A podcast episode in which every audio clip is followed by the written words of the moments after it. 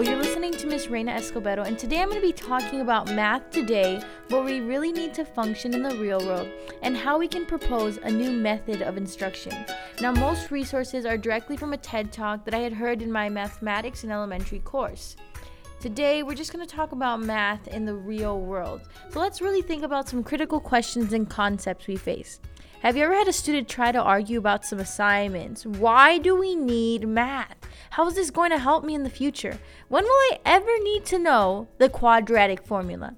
And how do you even come up with the right answers for students, anyways? The truth is, we don't really need critical math. Now, that's coming from the perspective of a math teacher.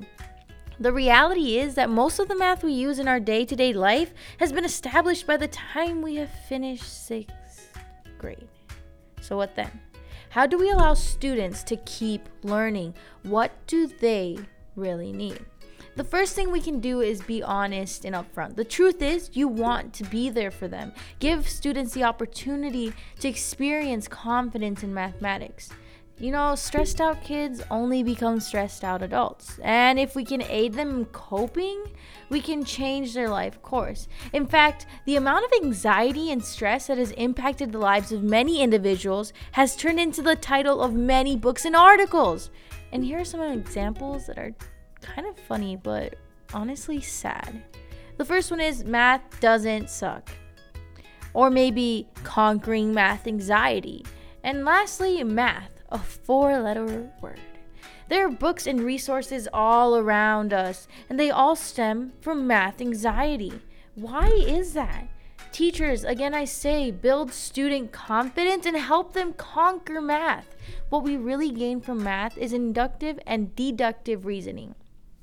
So the real question is how can we gain this in other methods aside from using, say, algebra or pre-calc?